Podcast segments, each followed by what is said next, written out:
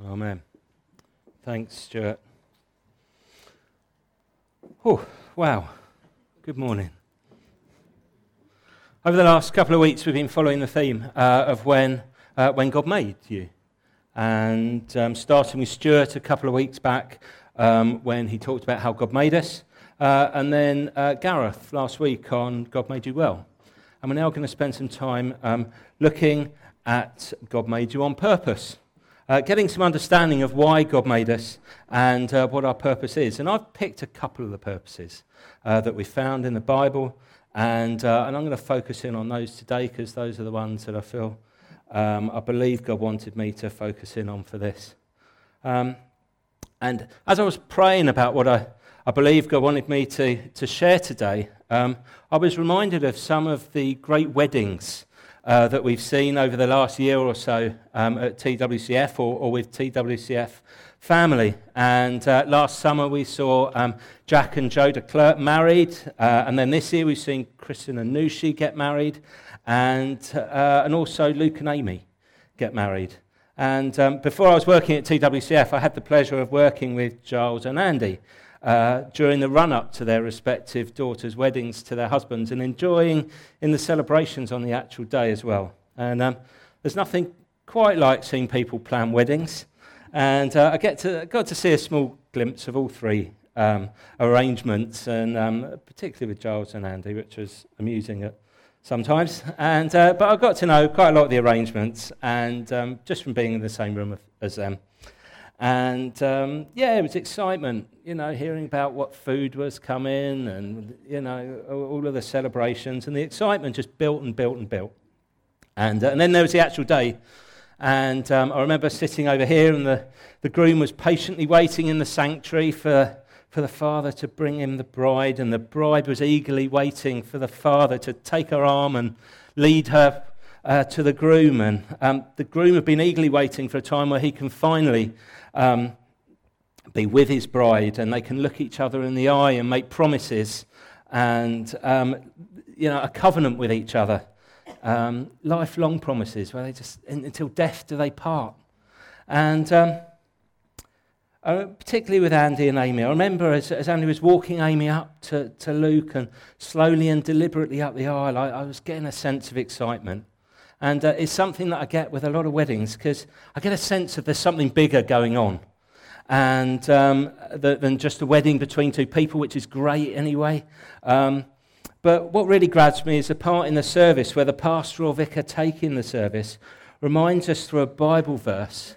Uh, and it's this one. It's, um, it's out of Genesis and Ephesians. It's mentioned in it. It says, For this reason, a man will leave his father and mother and be united with his wife, and the two will become one flesh. And it, it just sets my heart on fire. It just seems amazingly significant about what's going on.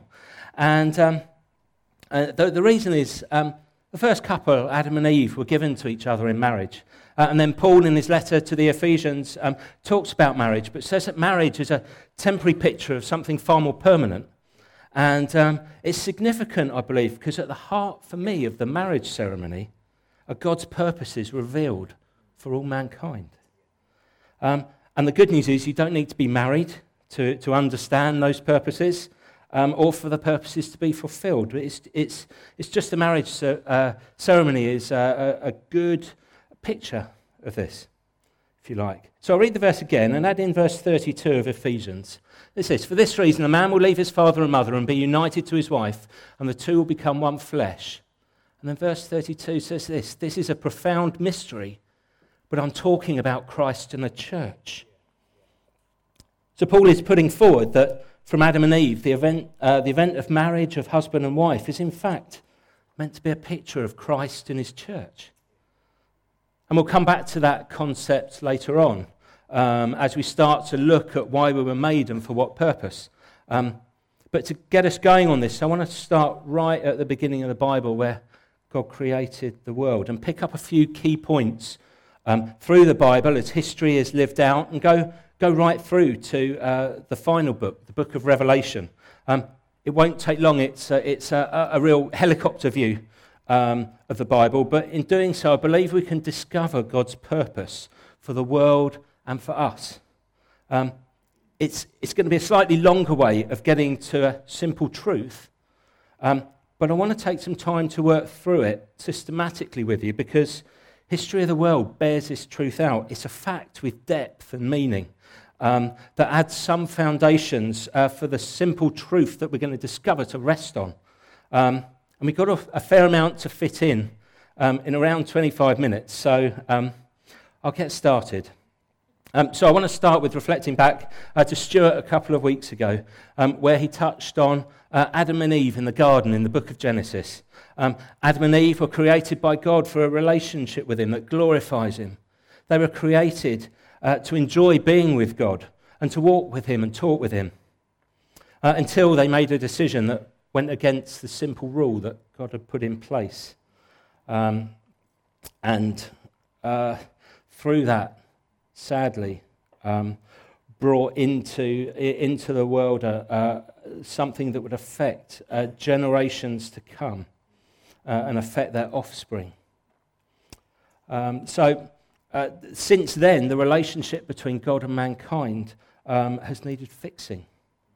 And, uh, and, Genesis is the first place where God promises a redeemer a Messiah or a Saviour to uh, pay the price for the wrong they'd done and, and pay the price to restore people's relationship with God. And Genesis not only tells us of our relationship with God that broke, but how we relate to each other, and even the relationship between people and God's creation uh, has broken. Since that fall of man in, the Eden, in, in Eden, all is broken, all is in need of redemption. But it doesn't change God's original purpose for men and women to be in a relationship with Him that glorifies Him, that is, to put Him in His rightful place over our lives and uh, to desire to live with Him in an intimate relationship. Um, the fall of man just meant there was a, um, a problem created, a, a split in the relationship that, that needed fixing. So that was creation, and moving on in our journey towards Revelation, God chose a man called Abraham saying that he would make his descendants as many as the grains of sand on the beach and the stars in the sky. And through Abraham, the Redeemer would come to pay the price for the sins of mankind and um, draw people from every nation and tribe and, and tongue um, back to God. And Abraham would, in fact, be the start, the father of a great nation. Then in Isaiah 49, God um, speaks and gives the purpose why he made the nation of Israel.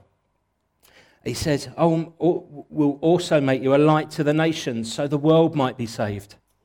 So that through Adam and Eve, sin came into the world.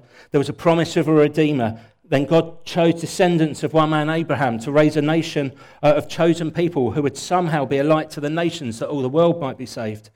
All to draw people back to himself, um, to create a chosen people, chosen for a purpose the purpose of having a relationship with God and through prophets and stories and history and biblical poetry, God's plan and purpose to create a people for himself was revealed. And his plan to send a redeemer or a messiah through the Jewish people came clearer and clearer. Then, in fulfillment to the prophecies, Jesus is born in Bethlehem to a virgin called Mary. And Jesus grew up, and after his baptism and 40 days in the desert, word about him was spreading. And Jesus went to the synagogue uh, to, to read part of a scripture and uh, it revealed in that scripture that he read uh, his purpose. And he read part of Isaiah 61. And he said this The Spirit of the Lord is on me because he has anointed me to proclaim good news to the poor. He has sent me to proclaim freedom for the prisoners and recovery of sight to the blind, to set the oppressed free, to proclaim the year of the Lord's favor. And he said, Today in your hearing, this scripture is fulfilled.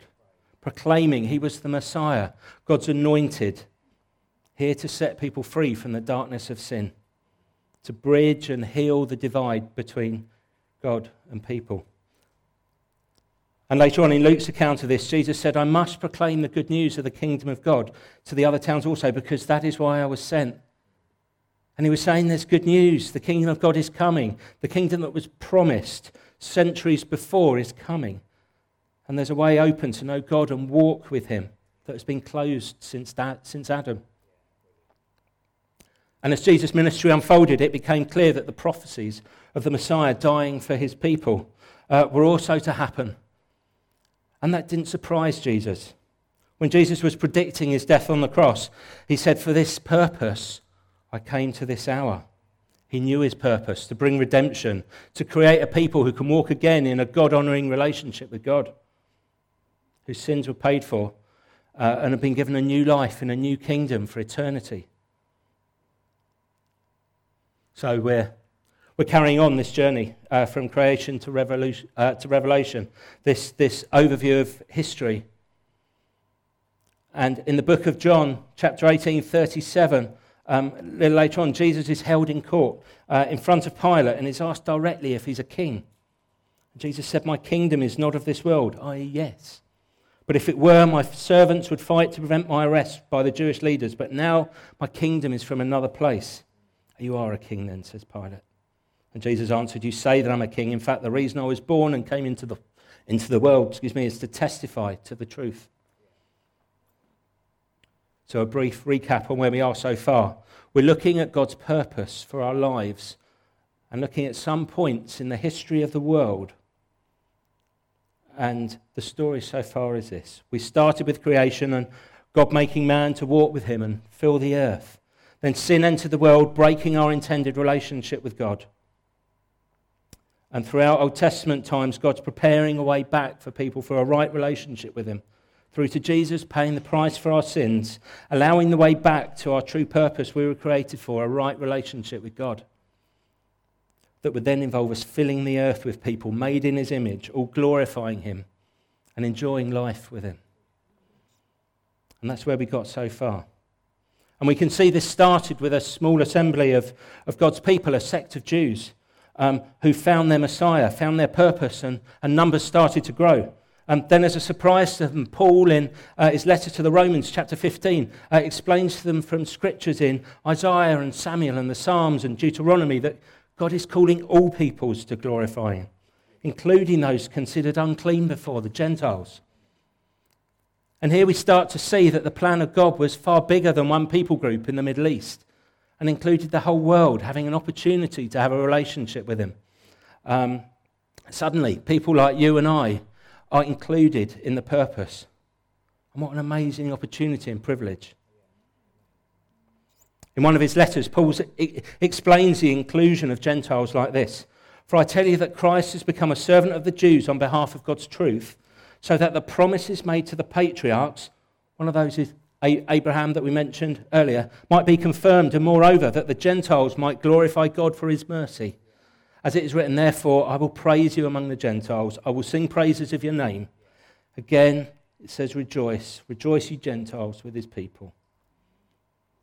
And it seems that God's people as promised to Abraham would number the number of grains on the uh, grains of sand on the beach or the stars in the sky. As suddenly a relationship with Jesus would mean um, that the number of God's people would indeed be in their billions. And Peter, one of the followers of Jesus, then starts to explain God's, um, how God's purpose gives us purpose and what these purposes mean for us on earth now. And he says this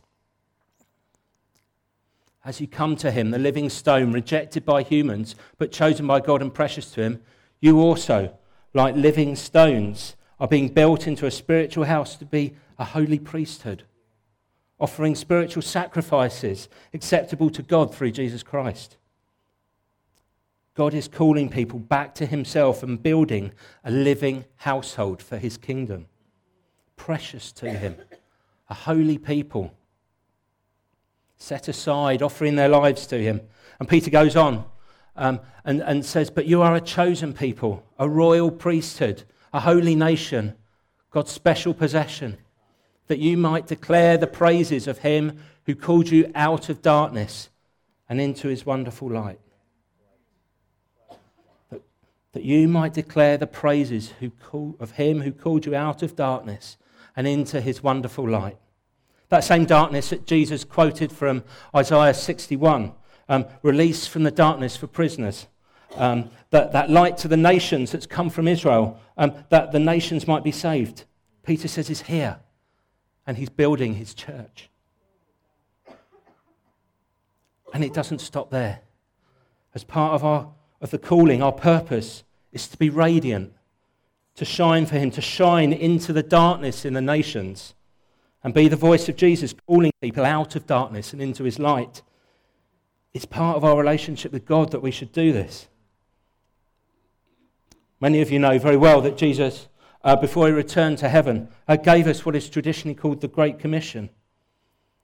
And the Oxford Dictionary de- uh, defines commission as uh, an instruction, command, or role given to a personal group. In other words, it's purpose. Jesus gives each person a purpose while they're on earth. Firstly, to know him and then to make him known. The Great Commission is this Therefore, go and make disciples of all nations, baptizing them in the name of the Father and the Son and the Holy Spirit, and teaching them to obey everything I've commanded you. And surely I'm with you always to the end of the age.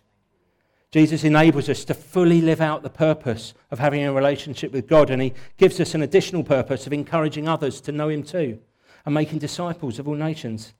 And even more than that, He promised to be with us while we go about the purpose He's given us. God is building His church with purpose. All of this process in history was to restore that which was lost, the relationship with God that we were created for. Since before creation, God knew that, that if He wanted to create a people that uh, wanted Him, that He would need to give them a choice to have a relationship with Him or not.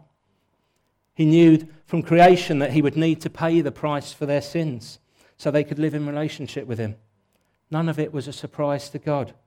It had to be that way because He's a loving Father and wants His family to choose to live with Him, not to force them. Did you know that Jesus chose to die for you before the world was even created? He was and is part of Plan A. From before creation, Jesus was destined to be born to die for people's sins. And here's how we know this the book of Revelation at the end of the Bible tells us an- about another book that's in heaven. And the book in heaven has a strange and not particularly catchy name, but it's this the book of life of the Lamb who was slain from the creation of the world. The book of Revelation reveals there is a book in heaven with names in names of those who gave their lives to Jesus, and this book existed before the creation of the world. The reason the world was created was for God to have a relationship with people who glorify Him.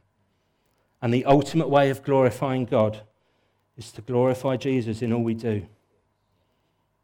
In other words, reducing it down.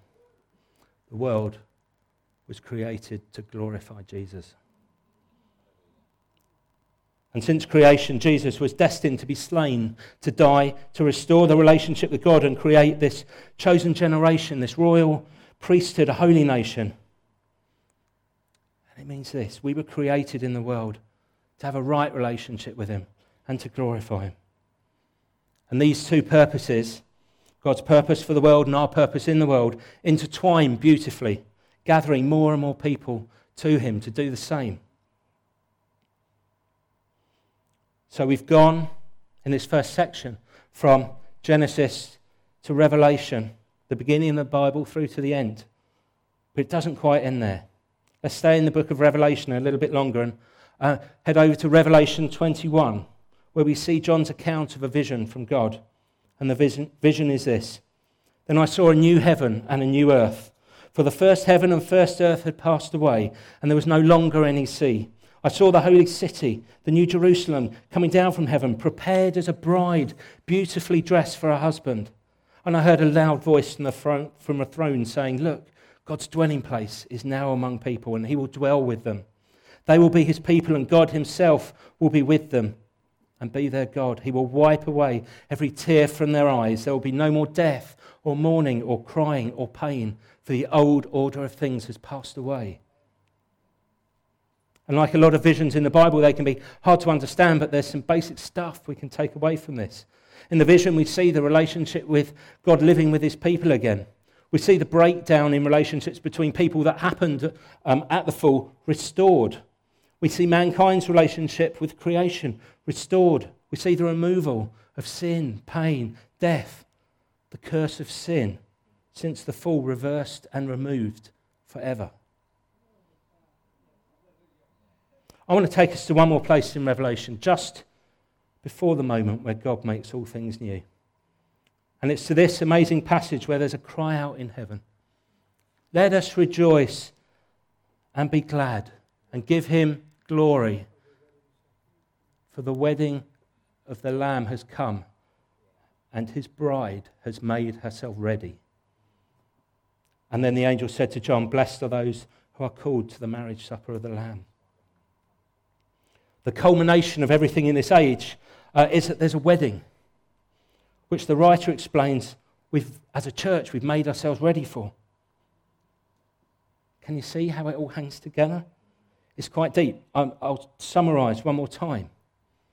We've seen that God made the world to glorify Jesus and created Adam and Eve to live in relationship with him. Adam and Eve chose to sin and created a divide between God and man. Jesus came and died and paid the price for our sin, and those who chose to turn to him and give their lives to him to glorify him in all that they do form part of what the Bible calls the church. Right at the beginning of this talk, I read out a scripture where Paul relates to um, church um, being the bride of Christ. And the church is made up of people, living stones, as Peter put it. And if you're a follower of Jesus, trusting in him, then you're part of the bride of Christ. The bride that the book of Revelation describes as having made herself ready for the groom, Jesus. So here we are. Like the brides we mentioned earlier, Joe, Anushi, and Amy, we're, we're waiting to be finally joined to our groom.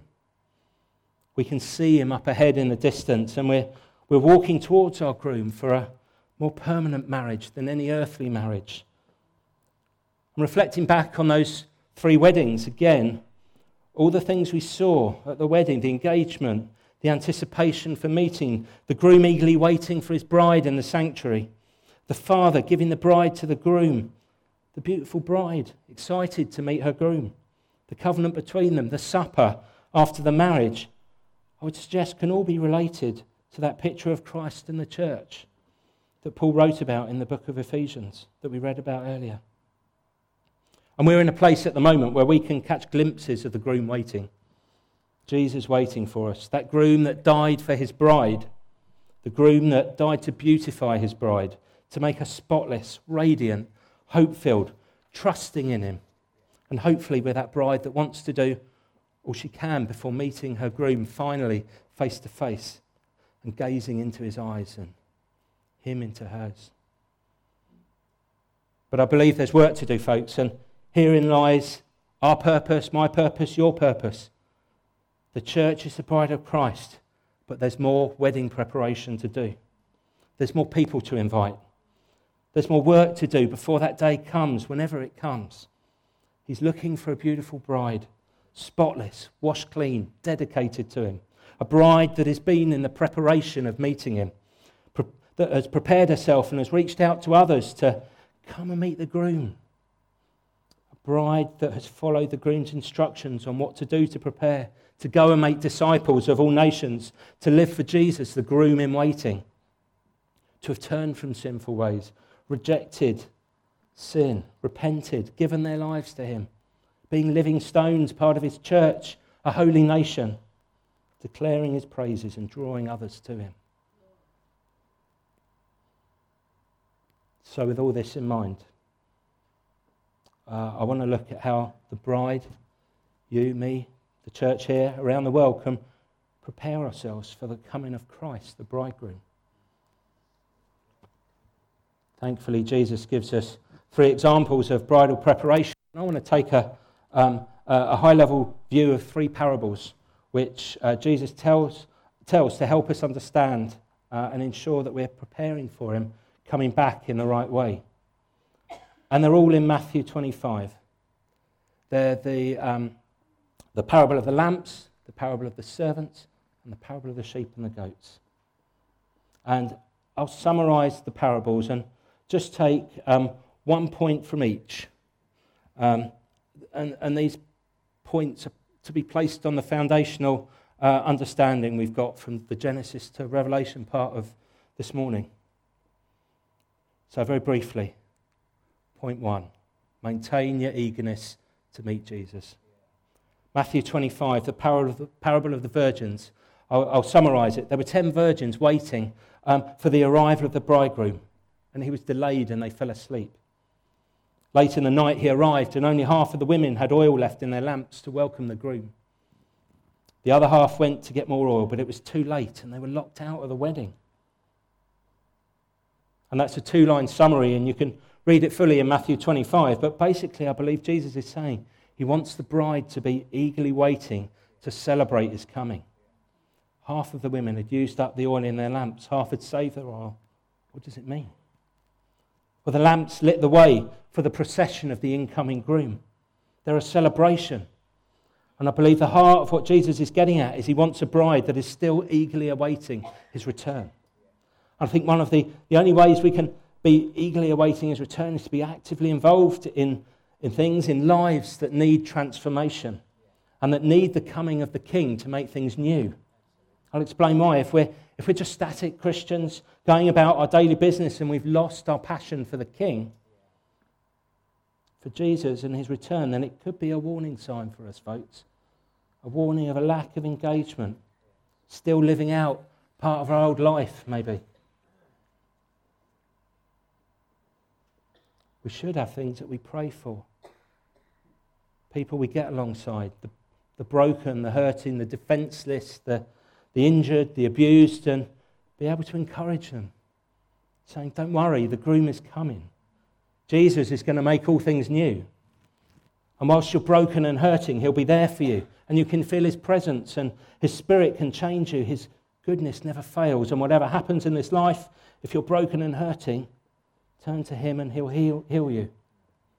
If you're sort of, ah, yeah, he's coming, but so what? Has your oil run out? Can I urge you to get some more before it's too late? Oil is frequently a symbol of the Holy Spirit in the Bible, and I would urge you to be refilled with the Spirit to give you more of a passion for what's on Jesus' heart and to give you the power to live out the purpose he gives you. Groom in Jesus' parable seems to base the acceptance of the women into the wedding supper on how they valued his coming. Are you eager? Point one maintain your eagerness to meet Jesus. Point two Jesus, the groom, is looking for a heart that is trusting him. The next parable Jesus talks about in Matthew 25 is the parable of the bags of gold. Again, in summary, um, there was a master who was going away and he called three servants to himself and gave them some gold, um, each getting the amount the master considered they were able to handle. And then the master went away for some time. And just like the groom in the last parable, when he returned, the, the servants presented back to the master what they'd achieved with what he'd left them. One had a lot, another less, but the last servant had buried his gold, declaring that the master was a hard man and that he was afraid of him. He showed a wrong relationship with the master, and this affected his work in the time before the master returned. Do you fear God's punishment? If so, you need to know him differently. You see, Jesus died for your sins, so you need not fear judgment anymore. The relationship with the master changes, and you don't need to fear his judgment anymore. He gives us things to get on with. Are you seeing fruit? It's not about amount, it's about attitude. If you have a heart yielded to serving the Master while he's away, then he'll bless your work. And on his return, no matter if you have a lot or a little to offer him, you'll hear these words Well done, good and faithful servant. You've been faithful in a few things. I'll put you in charge of many things. Come and share your Master's happiness.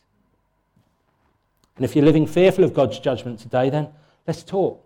Come and see Stuart, myself, one of the elders, life group leaders after the service. We'll tell you about what Jesus has done to pay the price for you and pray with you to give your life to Him. And you'll have a different relationship with Him from that point. You'll come out of the darkness that we spoke about earlier, living for Him, a changed life. His Spirit will repair you, restore you, rebuild you, make you a new person. Point two Jesus, the groom, is looking for a heart that is trusting him. Point three Jesus is looking for those who live in the reality of the kingdom before the kingdom fully comes.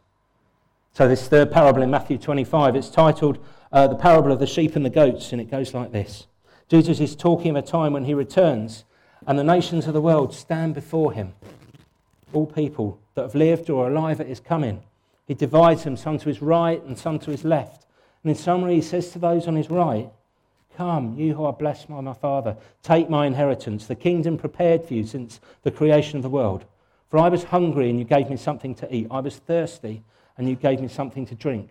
I was a stranger, and you invited me in. I needed clothes, and you clothed me. I was ill, and you looked after me. I was in prison, and you visited me. Bridal preparation point number three Jesus is looking for those who live in the reality of the kingdom before the kingdom fully comes. As the saying goes, when in Rome, do as the Romans do. When in the kingdom, do as the king does. Yeah? Feed the hungry, give water to the thirsty, bless strangers, clothe the ones that need clothes, visit those in captivity, not to earn anything, but as a response to the filling of his spirit, the promptings he puts on your heart, uh, out of loving people that he loves. It's not a legalistic style checklist, but a, a check on the state of your heart. Are you loving the lost? He does. And I believe He wants us, you, me, to reach them. However you can, in whatever circumstances you find yourself presented with. I'm going to close with this. If he came back today, would he see you as ready? Can I ask you, have you committed your life to him? Do you know him as your, your Saviour and as your King? If you haven't, but you know you need to, then come forward. We'll pray with you.